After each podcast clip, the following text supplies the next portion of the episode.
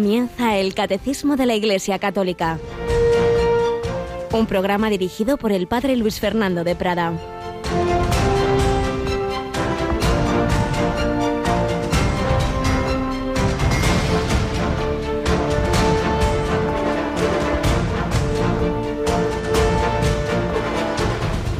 Estoy crucificado con Cristo.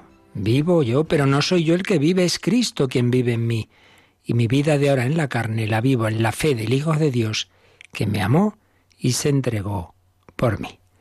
Alabado sean Jesús, María y José. Muy buenos días, queridísima familia de Radio María, en este 23 de julio de 2019, en esta fiesta de Santa Brígida, una de los seis copatronos de Europa principio el Papa Pablo VI nombró patrono de Europa a San Benito, después San Juan Pablo II pues pensó que había que ponerle en patronos del lado oriental, San Benito es del lado occidental, pero faltaba el otro pulmón, el pulmón oriental, y entonces nombró a los hermanos Cirilo y Metodio copatronos, pero claro, los tres eran hombres.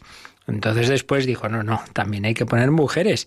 Y nombró tres, tres copatronas de Europa, Santa Catalina de Siena, y Santa Brígida, más o menos de la misma época, medieval, ya entrando en la Edad Moderna, en tiempos difíciles del cisma de Occidente, de los papas de Aviñón, y una mujer, pues en cambio del siglo XX, una judía conversa, Edith Stein, Santa Teresa Benedicta de la Cruz, tres mujeres que, sobre todo las dos primeras, influyeron mucho en, en la Iglesia en Europa y Edith Stein en tanto en cuanto pues una mujer de ese atribulado siglo XX en el que Europa ya estaba pues alejándose por desgracia del cristianismo, dejándose llevar de ideologías neopaganas, ateas y ella sufrió todo ello, pero en esa conversión a Cristo, a Cristo crucificado. Hemos leído un pasaje de la carta a los Gálatas que se nos ofrece como primera lectura en la misa de Santa Virgida porque ya tuvo mucha meditación e incluso revelaciones sobre la pasión de Cristo, pero sin necesidad de ninguna revelación. Santa Teresa Benedicta de la Cruz de Stein no, no las tuvo que sepamos, pero también contemplaba mucho la pasión. De hecho, se puso ese apellido en la, cuando entró Carmelita, de la Cruz.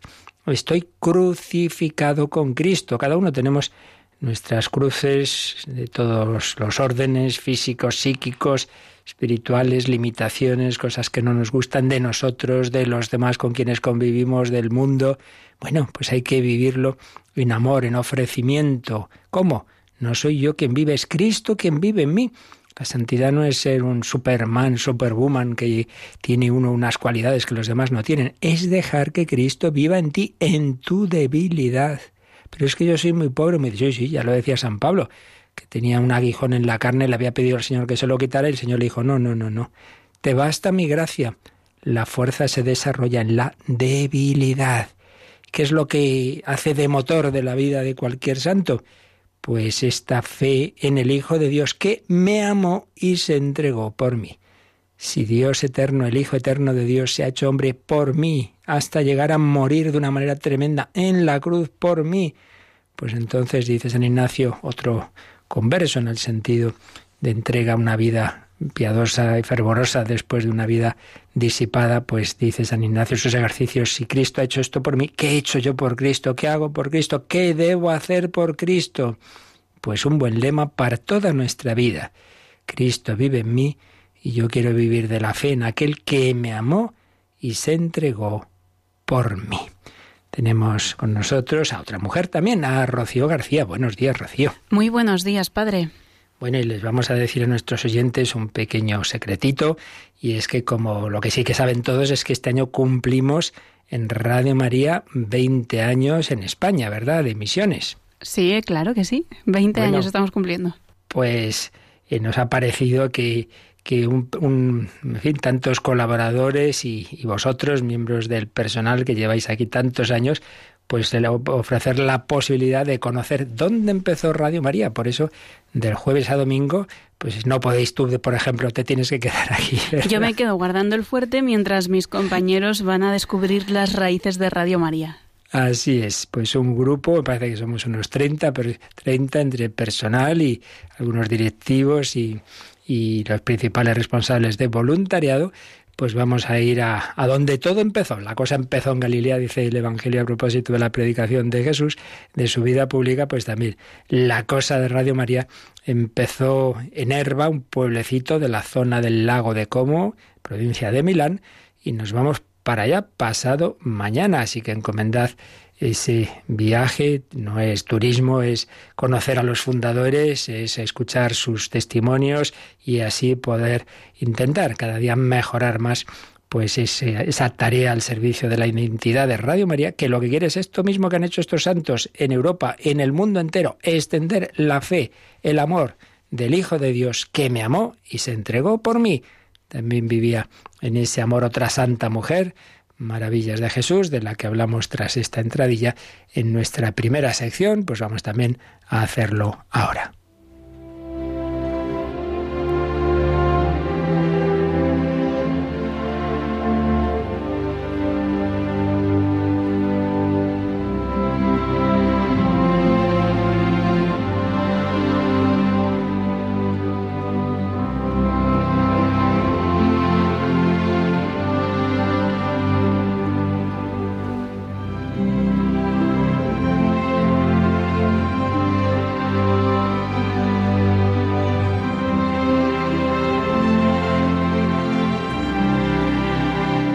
Pues habíamos dejado a esta comunidad de carmelitas descalzas del Cerro de los Ángeles en aquel piso de la calle Claudio Cuello, pues de una manera providencial, tantas otras hermanas suyas ya habían muerto, hermanas y hermanos, sacerdotes y religiosos por el mero hecho de serlo, habían sido asesinados, pero la providencia las estaba cuidando de una manera muy especial, incluso protegidas por aquel anarquista responsable de muchas muertes, pero que en cambio pues le estaba muy impresionado por Santa Maravillas de Jesús y defendía esa comunidad, pero realmente lo pasaban mal y experimentaban esa providencia de Dios que, que dentro de ese pasarlo mal, sin embargo, hacía que les llegara, que tuvieran lo, lo más necesario para sobrevivir, para empezar, la comida que a tantas personas faltaba en aquel Madrid eh, de la guerra civil. Era el momento de confiar a ciegas en el Señor.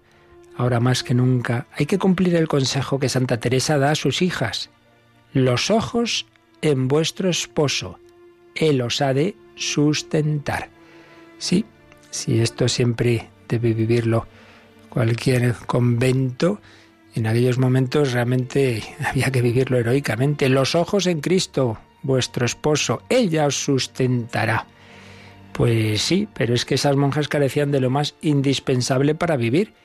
En aquel tiempo de guerra hacía falta una cartilla de abastecimiento para adquirir los víveres que escasean notablemente, pero no la podían tener, porque para ello hacían falta unos requisitos oficiales con los que quedaría al descubierto su identidad y eso agravaría todavía más el peligro. Pero la providencia no podía desamparar a quien confía tan plenamente en ella.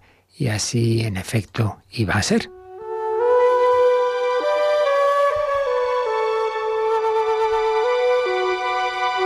Un antiguo criado de la familia Pidal, de la Madre Maravillas, es ahora panadero.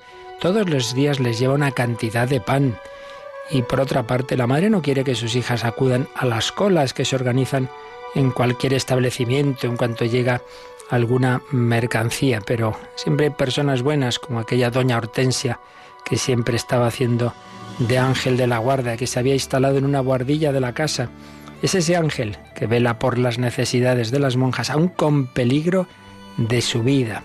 Entre esto, las limosnas de algunas personas, quienes descubren quiénes son y les llevan pues unas empanadillas y a pesar de todo muchísimas privaciones, pero todo lo soportan con alegría. Un día comían lo que llamaban emparedados, buen aspecto por fuera, pero al abrirlos resulta que no tienen más que un par de guisantes o algo por el estilo.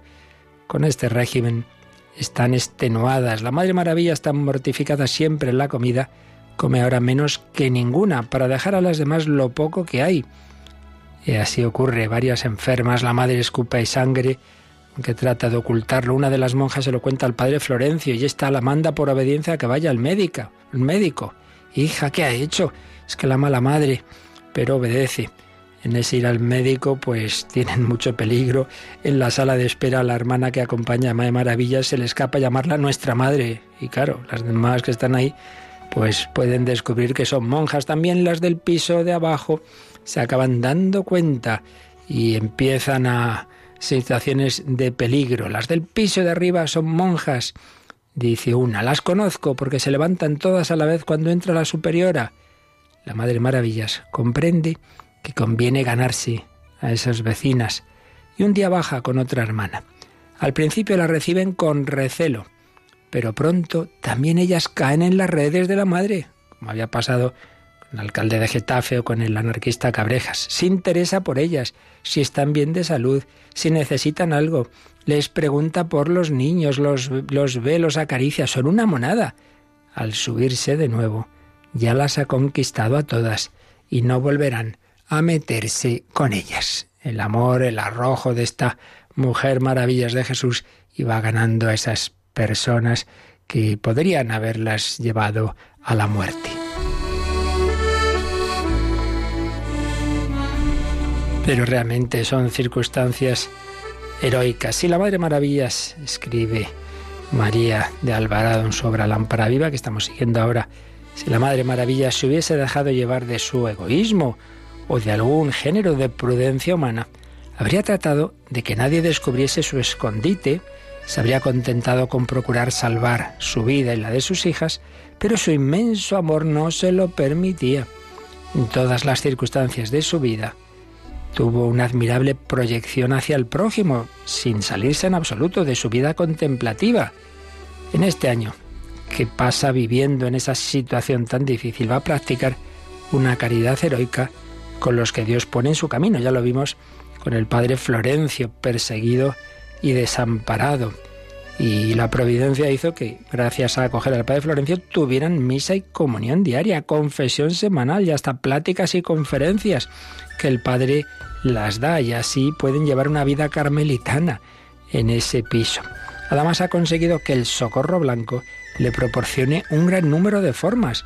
Hay semanas en que llegan 800 formas. Llegan a 800 las formas que se consagran en esa casa. La madre no lo oculta a tantas personas que llevan ya meses privadas de la comunión. Así que mucha gente acude a ese piso a saciar su sed de Dios. Las monjas y religiosas tienen un aspecto inconfundible. Todo esto infunde sospechas en la vecindad y crea un clima de peligro continuo, que no se le oculta a la madre, pero no por ello cambia de conducta. A veces ella misma va en busca de las ovejas sin pastor. Son escenas de catacumbas. Suele ir con otra hermana llevando el Santísimo en una cajita junto a su corazón. Sus hijas esperan su vuelta rezando y temblando. Saben el grandísimo peligro que es salir a la calle, y más sin documentación como va ella. Así que no se calman hasta que la ven volver sana y salva. Pues sí, tantas circunstancias en la historia de la Iglesia, de catacumbas, pero que el amor a Cristo, a Cristo crucificado, aquel que me amó y se entregó a la muerte por mí, ha dado fortaleza a tantas personas, hombres y mujeres, niños, jóvenes, mayores, para dar la vida, para ser mártir, o, como en el caso de Maravillas, que no llegó a serlo de sangre, pero tener ofrecida permanentemente su vida al Señor en el martirio del día a día. Pues le pedimos también nosotros al Señor que sepamos corresponder a su amor. Cristo me amó, se entregó a la muerte por mí. ¿Qué has hecho tú por Cristo? ¿Qué quieres hacer por Él?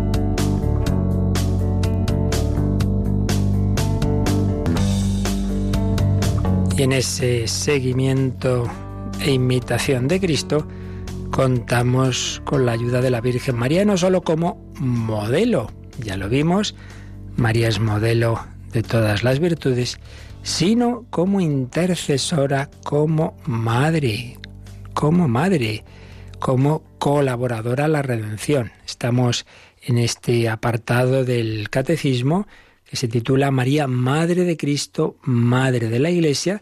Estamos viendo la maternidad de María respecto de la Iglesia. Vimos cómo estuvo totalmente unida a su Hijo en su vida, eh, cómo esa unión con Él en su vida pues se ha prolongado en el cielo por su asunción en cuerpo y alma al cielo y cómo es ahora, estamos viendo, nuestra madre en el orden de la gracia. Nos preguntábamos si el decir que María es nuestra madre, madre del cristiano, madre de la iglesia, es simplemente una manera, digamos, afectiva de, expresar, pues que María la Virgen nos quiere mucho, pero nos preguntamos si simplemente es eso o realmente es madre. La madre es la que transmite a otro su vida. Y estábamos viendo, por un lado, eh, dando pasos en explicando esto, primero vimos que María es modelo, figura, tipo de la Iglesia, pero bueno, de ahí no podríamos deducir sin más que es, que es madre. Pero luego vimos, estuvimos el día anterior con la ayuda del padre Cándido Pozo, que estudió mucho este tema, viendo ese título que aparece desde los principios de la historia de la Iglesia, eh, aplicado a la Iglesia y a la Virgen María, y es el de Nueva Eva. Resumiendo lo que dijimos el día anterior, que era muy interesante realmente, eh, si hay una primera pareja humana, todos lo sabemos, la Biblia los llama, el Génesis los llama Adán y Eva, que cometen ese primer pecado, pecado original, después de haber recibido tantas gracias de Dios que son pues derrochadas y que nos separan de Dios y hacen que toda la humanidad pues al venir a este mundo estemos en una situación de esa, de esa privación de la gracia de Dios que habíamos recibido al principio y bajo el influjo de Satanás hay esa colaboración para el mal entre Adán y Eva, pero ya allí Dios mismo, ahí mismo ya Dios anuncia, lo que llamamos el protoevangelio, en el capítulo 3 del Génesis, anuncia que la mujer tendrá una descendencia y pisarán la cabeza de la serpiente. Se está anunciando la redención y ahí va a haber un nuevo Adán. Es San Pablo quien llama a Cristo nuevo Adán. Bueno, pues con ese nuevo Adán, que es Jesucristo, va a haber una nueva Eva, una colaboradora a esa obra de restauración y de redención y de darnos lo que habíamos perdido y más, porque hay una especialísima comunicación del Espíritu Santo y una intimidad con la Santísima Trinidad porque vamos a quedar muy unidos, muy unidos, tanto que el Hijo Eterno de Dios va a compartir nuestra misma naturaleza humana y a darnos la participación de su filiación divina. La gracia del Espíritu Santo, que se nos comunica ordinariamente a través del bautismo, nos hace hijos en el Hijo. Entonces veíamos que los primeros padres de la Iglesia eh, veían esa, esa figura de nueva Eva, la aplicaban, por un lado, a la Iglesia y por otro lado a la Virgen María, en un sentido distinto. A la Virgen María porque colaboró en la misma obra redentora. Es decir, todo lo que Jesucristo hizo, para empezar, claro, el encarnarse, el hacerse hombre, pues fue gracias al sí de María. María dijo que sí, María no fue un instrumento pasivo, inerte, así como que de repente le dice el ángel, oye, que te sepas que, el Espíritu Santo entra en ti y estás embarazada. No, no, no, no. Se dirige a su voluntad, le explica el plan de Dios, espera su consentimiento, hasta que María no responde tras haber entendido lo que se le preguntaba. El, aquí la esclava, el ángel no vuelve al cielo. Hay una colaboración de María en el sí de la Anunciación y toda la vida es un sí sostenido. Esto es lo que veíamos entonces María fue nueva Eva porque colaboró, ya se entiende que a un orden de criatura completamente distinto, Jesucristo es Dios, es persona divina, Él es el redentor, el único redentor y el único mediador, sí, pero en su obra Él ha querido, porque Él así lo ha querido, podría haber sido de otra forma, pero Dios ha querido la colaboración de la criatura humana y concretamente de su madre, la Virgen María. Entonces María fue nueva Eva por su colaboración a la obra redentora. Y luego la Iglesia, que nace de esa obra redentora, es también nueva Eva, pero no porque colaboró en la obra redentora, no, todavía no había nacido. La Iglesia nace, pues ya empieza a formarse en, precisamente a, a, raíz del misterio pascual de la muerte, resurrección y envío del Espíritu Santo en Pentecostés. Entonces, obviamente, la Iglesia no podía, no pudo colaborar en lo que fue la obra redentora. Colabora después en la extensión y aplicación de esa gracia, de esos frutos de la obra redentora. La Iglesia es nueva Eva después, a lo largo de los siglos, porque colabora con Cristo. Pues sí, en la Iglesia anunciamos el Evangelio, distribuimos esa gracia de Dios a través de los sacramentos, etc. Pero después se relacionó esas dos, esas dos figuras, se relacionaron María Nueva Eva y la Iglesia Nueva Eva, y entonces se cayó en la cuenta de que María era colaboradora de la redención, no sólo porque colaboró a la propia obra redentora, con Jesús en su vida terrena, cosa que la Iglesia no había podido hacer, sino porque también ahora sigue colaborando, como la Iglesia. Entonces, la de la comparación entre María y la Iglesia, la que salió beneficiada fue la figura de María, porque se vio que lo que se decía de la Iglesia, a saber, que, que a lo largo de la historia la Iglesia colabora con Cristo a aplicar su redención, eso también naturalmente ocurre con la Virgen María. Y en cambio en la Iglesia no se le podía aplicar lo de que colaboró en la propia obra redentora, en la vida de Jesús, porque en aquel momento todavía no había nacido la Iglesia. Creo que queda claro, esto es lo que el otro día veíamos, entonces es, eh, ya quedándonos en la Virgen María, es nueva Eva, es colaboradora de la redención en este doble sentido. Primero, porque colaboró a la propia obra redentora. Segundo, porque ahora colabora en la distribución de las gracias que son fruto de esa obra redentora. Y esas gracias son las que nos dan la vida divina. Entonces, si María colabora en esa en, en, el primero, en que Jesucristo obtuvo para todos nosotros la vida divina. Y segundo, en su aplicación ahora mismo a través de su mediación, que es siempre subordinada a la mediación única de Cristo, ya lo veremos, pero colabora con su intercesión, bueno, pues entonces si yo recibo una vida, no la vida humana que la he recibido ya de mis padres y, y por la creación del alma humana, por parte de Dios, pero sí colabora en que yo reciba la vida de la gracia, entonces vemos que el decir que María es madre no es poesía, no es un tema meramente afectivo, es real, porque me comunica la vida de la gracia. Bueno, pues esto es lo que nos van a decir los números que, tenemos a continuación y concretamente el 969, todo él está tomado del Vaticano II, de la Lumen Gentium 62. Pues Rocío, vamos a leer este número 969. Esta maternidad de María perdura sin cesar en la economía de la gracia, desde el consentimiento que dio fielmente en la Anunciación y que mantuvo sin vacilar al pie de la cruz, hasta la realización plena y definitiva de todos los escogidos.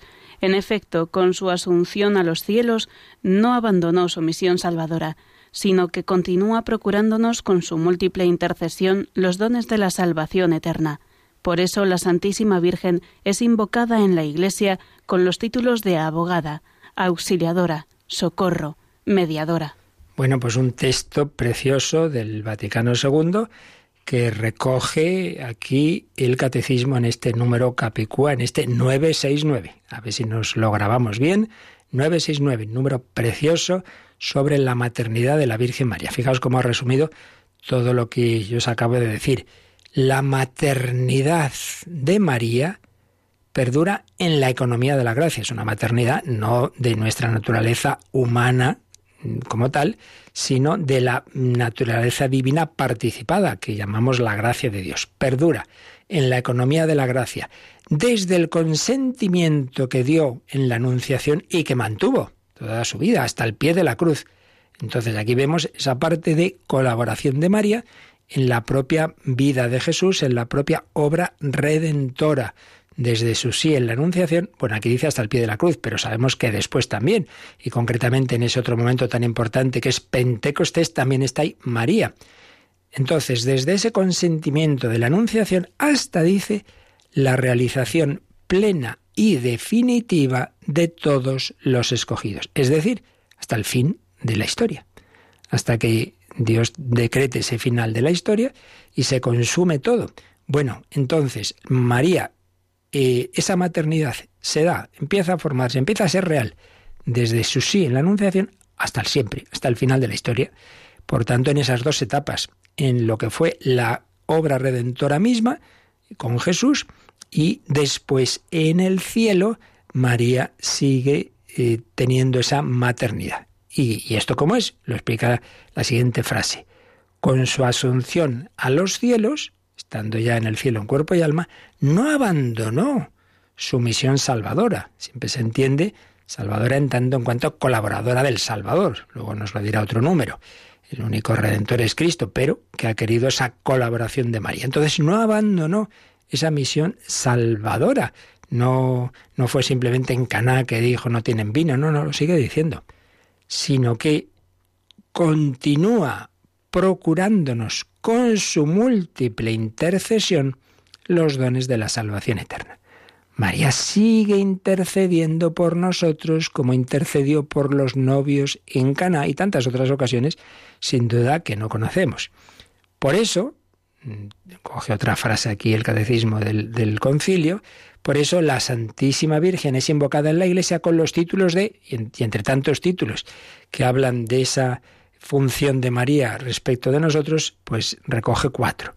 Abogada, auxiliadora, socorro y mediadora. Abogada, recordad que esta, esta expresión está en la salve. La llamamos abogada nuestra, auxiliadora. María, auxilio de los cristianos. Una invocación muy antigua también, que especialmente, pues, momentos de peligro para la fe cristiana en Europa, como fue Lepanto, como fue el, el cerco de, de, Venecia por los turcos, uy, Venecia, perdón, eh, en Austria, eh, la capital, Viena, Viena, decía yo Venecia, Viena, por los turcos, pues tuvo especial relevancia y que San Juan Bosco, pues también eh, le dio mucha importancia. María Auxiliadora, socorro. Recordemos que ese icono oriental, eh, pero que fue, llegó a Roma de la Virgen del Perpetuo Socorro y mediadora. Este título lo explicaremos después, porque el único mediador, dice San Pablo, es Cristo. Sí, claro, pero eso no excluye que el mediador suscite otras mediaciones. Y de hecho la suscita un padre de familia es mediador también, mediador que no es que haya por un lado está Cristo y luego está usted, no, no, no, no. Usted simplemente colabora con el mediador, no es que hay, uno puede llegar a Dios por un lado por Cristo y por otro lado por María, no, no, solo por Cristo, pero, pero es como la cabeza, solo hay una cabeza, sí, claro, pero de la cabeza baja el resto del cuerpo por el cuello.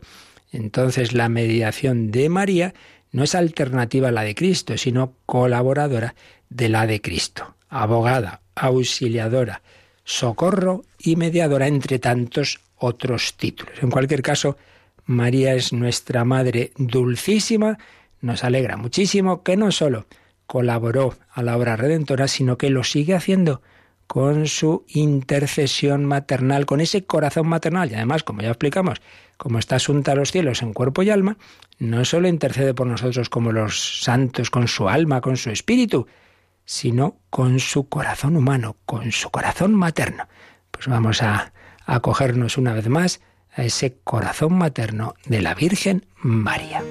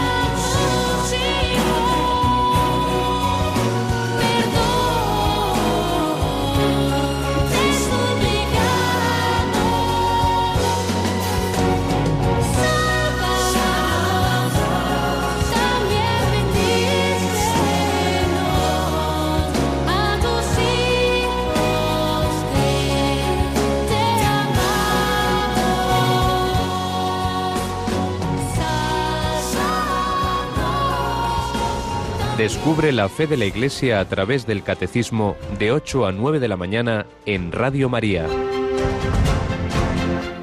María, Madre Dulcísima, sálvanos. No es poesía, no es algo sentimental, no, no. Realmente María es Madre porque colabora a darnos la vida divina. Nos lo ha sintetizado este número 969, citando el Lumen Gentium 62, pero este número recuerda que en otros lugares del catecismo ya había dicho o va a decir más adelante algo semejante. Por ejemplo, Rocío nos cita el 501. A ver, ¿qué día habíamos dicho en ese número?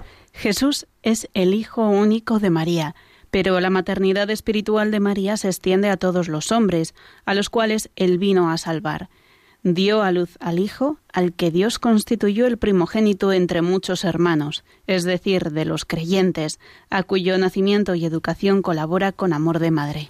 Esto está tomado de la parte que ya vimos hace bastante tiempo de la relación de la Virgen con Jesús. Recordemos que la Mariología, el catecismo, la explica fundamentalmente, aunque luego hay otras alusiones en más sitios, pero sobre todo en dos partes. Una, cuando hemos hablado de, la encarnación de, Jesucristo, los misterios de la vida de Cristo, ahí es donde vimos lo principal. Todo ello ya sabéis que está recopilado, esta Mariología que ahí explicamos. Entonces, cuando se nos habla de que María es madre de Cristo y es siempre virgen, eh, el número 501 nos había dicho esto, que sí, que Jesús es el Hijo único de María.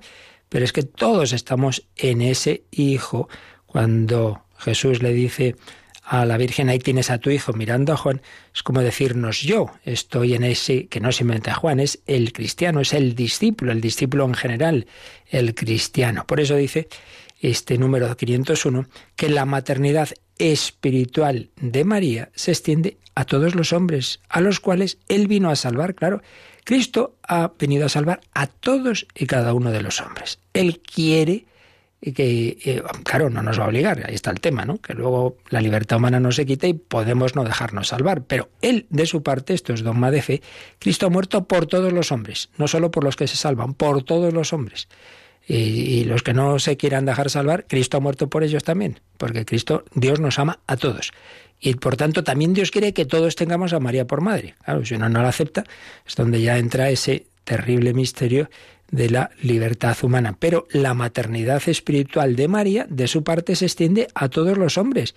Entonces, nos dice la Lumen Gentium 63, que es el número que cita aquí el Catecismo en el 501, que, que María dio a luz a su hijo, pero su hijo como primogénito de muchos hermanos. Cita Romanos 8:29, primogénito de muchos hermanos, es decir, de todos aquellos creyentes a cuyo nacimiento y educación colabora con amor de madre. Y aquí tenemos un par de matices interesantísimos y preciosos. Una madre y un padre, claro, no simplemente es que dan la vida. Claro, si fuéramos puros animalitos, pues los animalitos pues ya está, se les da la vida y muchos de ellos enseguida ya se las apañan solos o solo necesitan un poquito de cuidados y ya está, pero no tienen que enseñarles a leer ni nada de eso, ¿verdad? En cambio, la persona humana no es que dar la luz y ya está. Madre mía, años, años de cuidados y de educación y de educación, porque como la persona humana no solo tiene biología, no solo tiene cuerpo, tiene un alma, tiene también esa dimensión espiritual, el ser padres no solo es, dar el cuerpo, no solo es dar lo biológico, no solo es dar de comer, es también educar. La paternidad no termina porque ya haya crecido el chico, sino esa educación realmente en unos padres cristianos termina en el cielo. Es decir, el objetivo de toda eh, colaboración paterna en la obra redentora, en la obra del Señor, es que los hijos lleguen al cielo. Eso es lo importante. Por desgracia, ay, qué hijo tengo, fíjese qué puesto tan importante y cuánto dinero gana. ¿Y? ¿Y si con eso se va al infierno, qué? En cambio, ese que es pobre y que no ha tenido mucho éxito en esto y lo otro, pero está lleno de virtudes, ¿de eso no se enorgullece usted? Pues eso es lo que importa, hombre, eso es lo que importa. Entonces, a cuyo nacimiento y educación la Virgen colabora con amor de madre. Entonces aquí tenemos otro matiz. No solo es madre porque ha colaborado a darnos la vida de la gracia, sino porque colabora en nuestra educación. Y esto es lo que tantos santos han descubierto, han, han desarrollado en sus obras, como San Alfonso María de Ligorio, muy especialmente San Luis María Griñón de Montfort, como la Virgen María, porque Dios ha querido así, Dios le ha encargado también esa educación, entonces toda esa espiritualidad mariana, todo ese consagrarnos a María, todo ese ver sus virtudes, todo ese tener ese modelo en una persona humana, porque no lo olvidemos, Cristo no deja de ser persona divina. María, persona humana que colabora con, con su Hijo en nuestra educación. Precioso matiz. María es madre no solo porque mm, colabora a darnos la vida divina, puesto que ha colaborado en la obra redentora y colabora ahora con su intercesión y mediación universal, sino porque también educa a sus hijos. Ese lema tan bonito que decía aquí a chiquita madrileña Teresita González Quevedo, madre, que quien me mire te vea.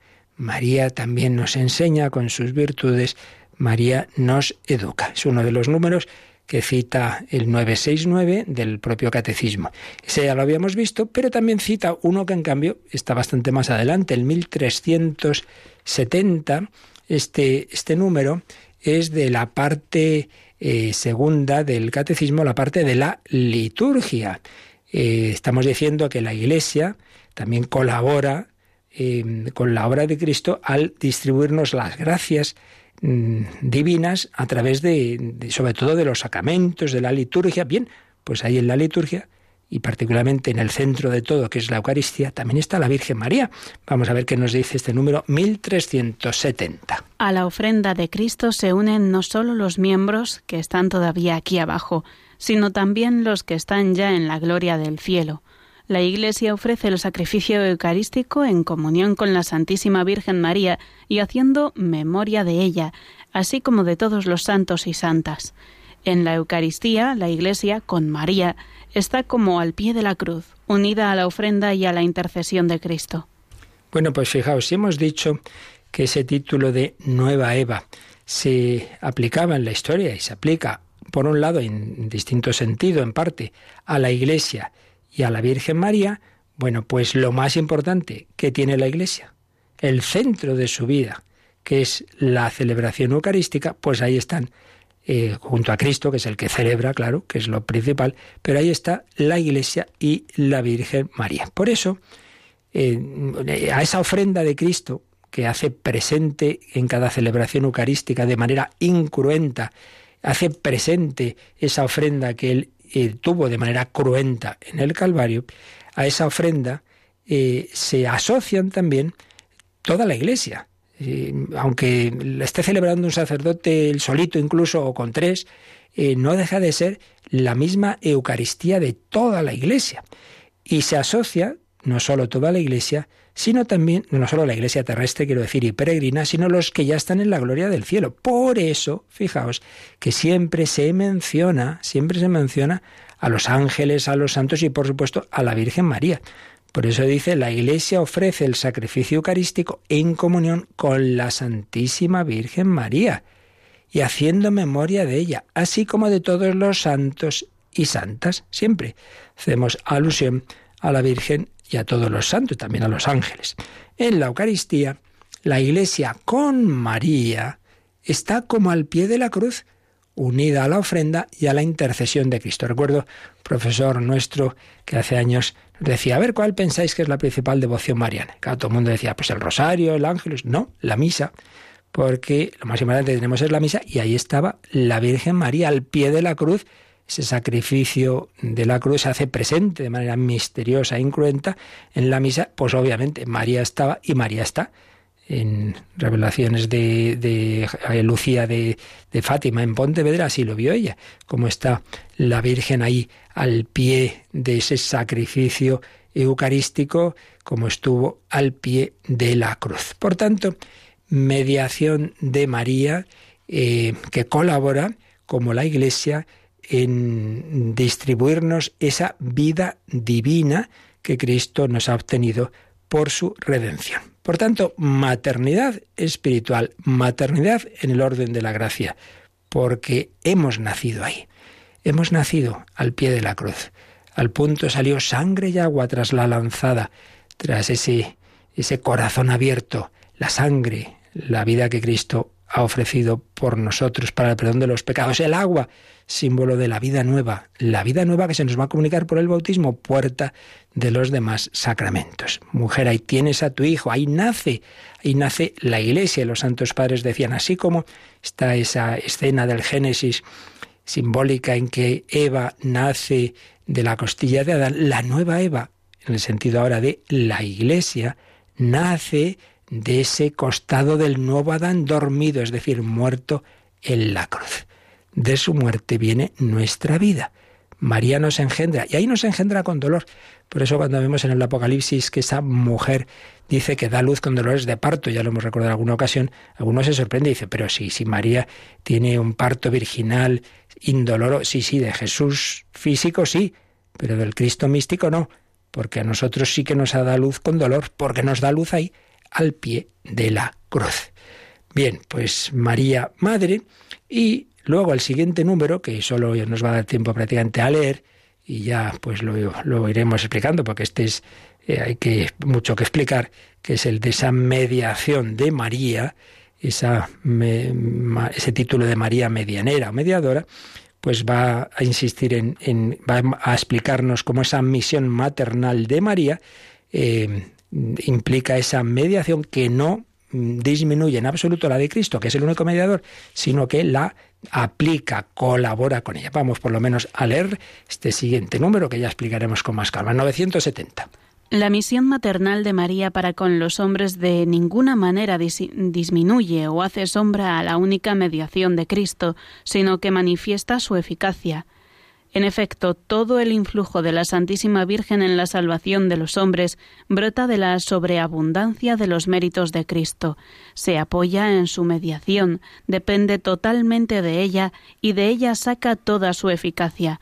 Ninguna criatura puede ser puesta nunca en el mismo orden con el Verbo encarnado y redentor, pero así como en el sacerdocio de Cristo participan de diversas maneras tanto los ministros como el pueblo fiel, y así como la única bondad de Dios se difunde realmente en las criaturas de distintas maneras, así también la única mediación del Redentor no excluye, sino que suscita en las criaturas una colaboración diversa que participa de la única fuente.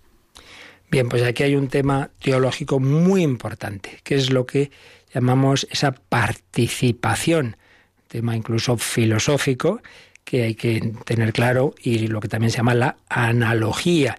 Es decir, hay realidades que en su fuente y en su plenitud, por supuesto, solo se dan en Dios, pero eso no excluye que Dios haya querido que se participe de ellas de una manera limitada y siempre en un sentido de analogía. Por ejemplo, todos recordamos cuando Jesús dice, no llaméis a Padre vuestro a nadie, uno solo es vuestro Padre. Hombre, entonces ya no puedo llamar a mi Padre, no puedo decirle papá, mm, ya, ya no tengo. Hombre, no, ya se entiende. Lo que se quiere decir es que toda paternidad humana, y esto lo dice San Pablo en, otro, en una de sus cartas, toda paternidad humana no es, digamos, autosuficiente por sí misma, sino que es una pequeña participación de la paternidad divina.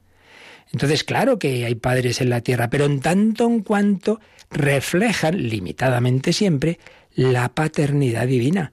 Entonces, si usted llama a padre a alguien como si ese fuera el origen último de su vida, está mal, que es lo que dice Jesús. Pero si lo que hace es decir, no, le llamo Padre en cuanto refleja al Padre eterno, entonces está bien, evidentemente. Bueno, pues en ese sentido hay muchas realidades. Por ejemplo, aquí el, el, catecismo, citando al Vaticano II, ha puesto el ejemplo también del sacerdocio. Ya sabemos que hay el único sacerdote es Jesucristo. Bueno, sí, pero Cristo da a participar su sacerdocio en dos niveles. A todo cristiano le da a participar su sacerdocio, como ya vimos en su momento, por el bautismo que damos incorporados a la ofrenda de Cristo. Todo cristiano, lo veíamos cuando hablamos de los miembros de la Iglesia, es sacerdote, profeta y rey, no por sí mismo sino en cuanto puede participar de esas funciones de Cristo. Sacerdote porque estás llamado a ofrecer el sacrificio de tu vida porque estás llamado a hacer presente al Señor en donde Dios te ha puesto. En primer lugar, si eres padre o madre de familia, en tu casa. Tú eres ahí el sacerdote, en ese sentido el sacerdote común, dirigir las oraciones, el vamos a misa juntos, sí, claro que sí, sacerdote profeta, porque anuncias eh, a Cristo en primer lugar si tienes hijos y a las personas que, el Señor pues pone en tu camino, sacerdote, profeta y rey, porque estás llamado también a intentar que se haga presente ese estilo evangélico en donde tú vives. Bueno, pues tú participas del sacerdocio común y algunos somos llamados a participar del sacerdocio ministerial, no por mí mismo. Yo no, yo quién soy, yo soy pues una criatura más, pero cuando yo me uno a Cristo, actúo in persona Christi y yo digo con el pan y el vino, esto es mi cuerpo, entonces Cristo a través de mis palabras se hace presente. Entonces soy sacerdote, pero simplemente en tanto en cuanto hago presente al, al, sacerdote el único verdaderamente que puede hacer que el pan y vino se conviertan en el cuerpo y la sangre de Cristo. Sí, sí, pero no lo hace un ángel, lo hago yo. Entonces el Señor nos da a participar lo que Él es y lo que Él hace a las criaturas. Este es un tema eh, que ya se da en el orden de la creación, porque toda criatura participa en un pequeño grado de la belleza de Dios. Uno ve, oye, qué bonita esta flor, o esta puesta de sol, o estas estrellas. Bueno, pues son un reflejo de la belleza divina, son una participación pequeña, que será Dios, muchísimo más. Y lo mismo la verdad, lo mismo todo, todo. El bien es participar. Bueno, pues eso que lo, lo, vemos en la creación y lo vemos en, esas, eh, en esos aspectos de los títulos de Cristo, como sacerdote o del Padre Celestial, es lo que se aplica a la mediación. Cristo es el único mediador, sí, pero Cristo da a participar su mediación en primer y principal lugar a la Virgen María. Esto ya lo explicaremos, pero ya queda aquí eh, enunciado con este número que acabamos de leer. Pues ahí nos quedamos, seguiremos, como digo, pues profundizando en esta verdad tan consoladora. Tenemos Madre Espiritual, a ella nos encomendamos, a ella le rezamos y si tenéis ahora alguna duda, consulta o testimonio de este u otros temas podéis hacerlo.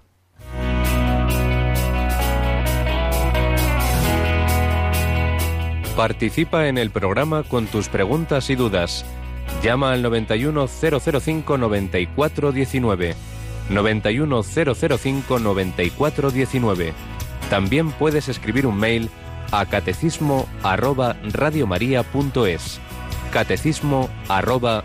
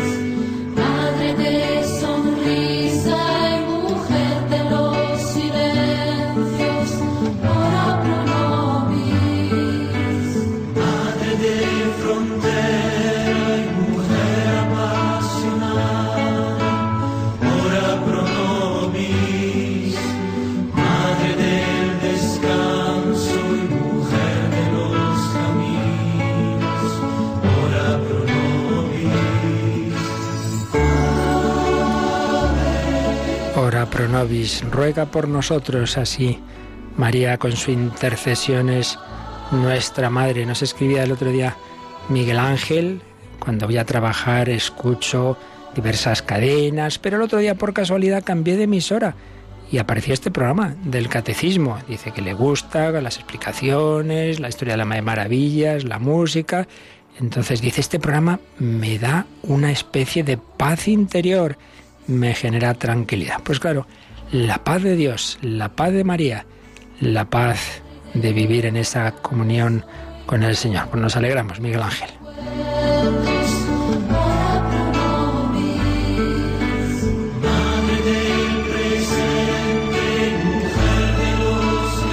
También escribían tres amigas, dice que desde los 12 años no se han confesado y que quieren confesarse, quieren purificar su alma. Bueno, pues rezamos por vosotras para que recibáis esa gracia del Señor, esa misericordia con la mediación de María, Madre de Misericordia.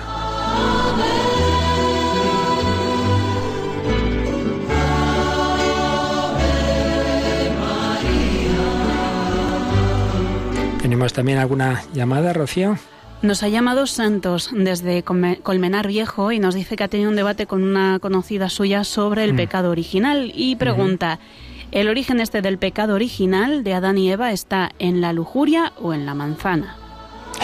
ni en una cosa ni en otra, ni en una cosa ni en otra. Primero, la manzana no aparece como tal. Fijaos esas cosas que, que empezamos a decir y que aparecen en los cuadros. Si leéis el Génesis veréis que no habla para ningún lado de manzana, habla de un árbol, de un árbol, ¿no? De un fruto de un árbol, no dice cuál. En segundo lugar, es un lenguaje eh, que transmite verdades pero de una manera simbólica. Entonces no es el, el, comer como tal, que no sería lujuria, sería gula en todo caso, ¿verdad? Sino el, eh, dice que es el árbol de la ciencia del bien y del mal. ¿Qué significa comer del fruto del árbol de la ciencia del bien y del mal? Significa que el hombre es el que dice lo que es bueno y lo que es malo. Bueno, el mundo de hoy decidimos que el aborto es bueno, decidimos que la eutanasia es buena, decidimos que el matrimonio es esto, que es lo otro. El hombre, como que si fuera él el creador de la naturaleza y decide lo que es bueno y lo que es malo. Ese es el pecado. Por tanto, es fundamentalmente de soberbia. Es la soberbia de que el hombre no acepta que es criatura, que no es Dios. Por eso el demonio dice, seréis como Dios. Dios tiene envidia, no quiere que seáis como Él. Entonces lo presenta como un Dios enemigo y en realmente, en último término, todo pecado, también los de, otros, de otros pecados, de otros aspectos, como la lujuria que decía, o la gula, lo que sea, en último término, al final siempre son de soberbia. Porque en el fondo, detrás de todo pecado, lo que está es no fiarse de Dios, pensar que yo sé más que Él, que yo voy a ser, yo sé mejor que Dios lo que me va a hacer feliz. Entonces es no creerse que mi perfección, mi felicidad, eh, mía y de, la, y de mi familia y de la humanidad, porque claro, Dios ve todo, ¿no? Dios ve no solo al individuo en ese momento de su vida, que le puede parecer que ahora lo que me hace más feliz es beber y liarme con no sé quién. Bueno, pues en ese momento a lo mejor eso te desahoga, sí, claro, pero Dios ve todo, ve tu vida, ve tu familia, ve la humanidad, ve esta sociedad, por ejemplo, sin hijos, que se muere, porque, porque es que no se sostiene una civilización sin natalidad, claro, claro, llevamos años de anticoncepción, de abortos, pues muy bien, Dios eso ya lo ve, pero no, el hombre siempre sabe más, ¿verdad? ese es el pecado, es la soberbia, la autosuficiencia. Por tanto, esa es la clave, dentro de que, bien, ahí eh, tampoco la, escritura de la Iglesia nos, digamos, eh, da el, detalle, fue así, o sea, lo importante es eso, que esa desobediencia, ese no fiarse de Dios, pero como digo, en último término, si tenemos que, que decir algo, es soberbia. No aparece como tal la manzana, no es un pecado de gula, de lujuria, mucho menos, es un pecado de no fiarse de Dios, en definitiva, de soberbia. Bueno, pues como os decía, eh, bueno, mañana tenemos la misa del día 24 de Bienhechores y nos vamos pasado a Italia luego a, esa peregrinación en el 20 aniversario de Radio María para conocer dónde eh, empezó todo, conocer pues a los, los que no los conocen de, nuestro personal, a los fundadores de, Radio María, tener encuentro con el Padre Livio, con Emanuele Ferrario, etcétera, etcétera. Y luego, pues ya enseguidita, un servidor se va a hacer sus ejercicios espirituales y otras tareas y peregrinaciones, con lo cual tendremos un tiempo de repaso del, del, catecismo hasta que lo volvamos a tomar en directo, que siempre viene bien ese repaso. Nos quedamos aquí de momento en esa en este número que seguiremos explicando sobre la mediación de la Virgen María. Con ella pedimos ahora al Señor su bendición. La bendición de Dios Todopoderoso, Padre, Hijo y Espíritu Santo, descienda sobre vosotros. Alabado sea Jesucristo.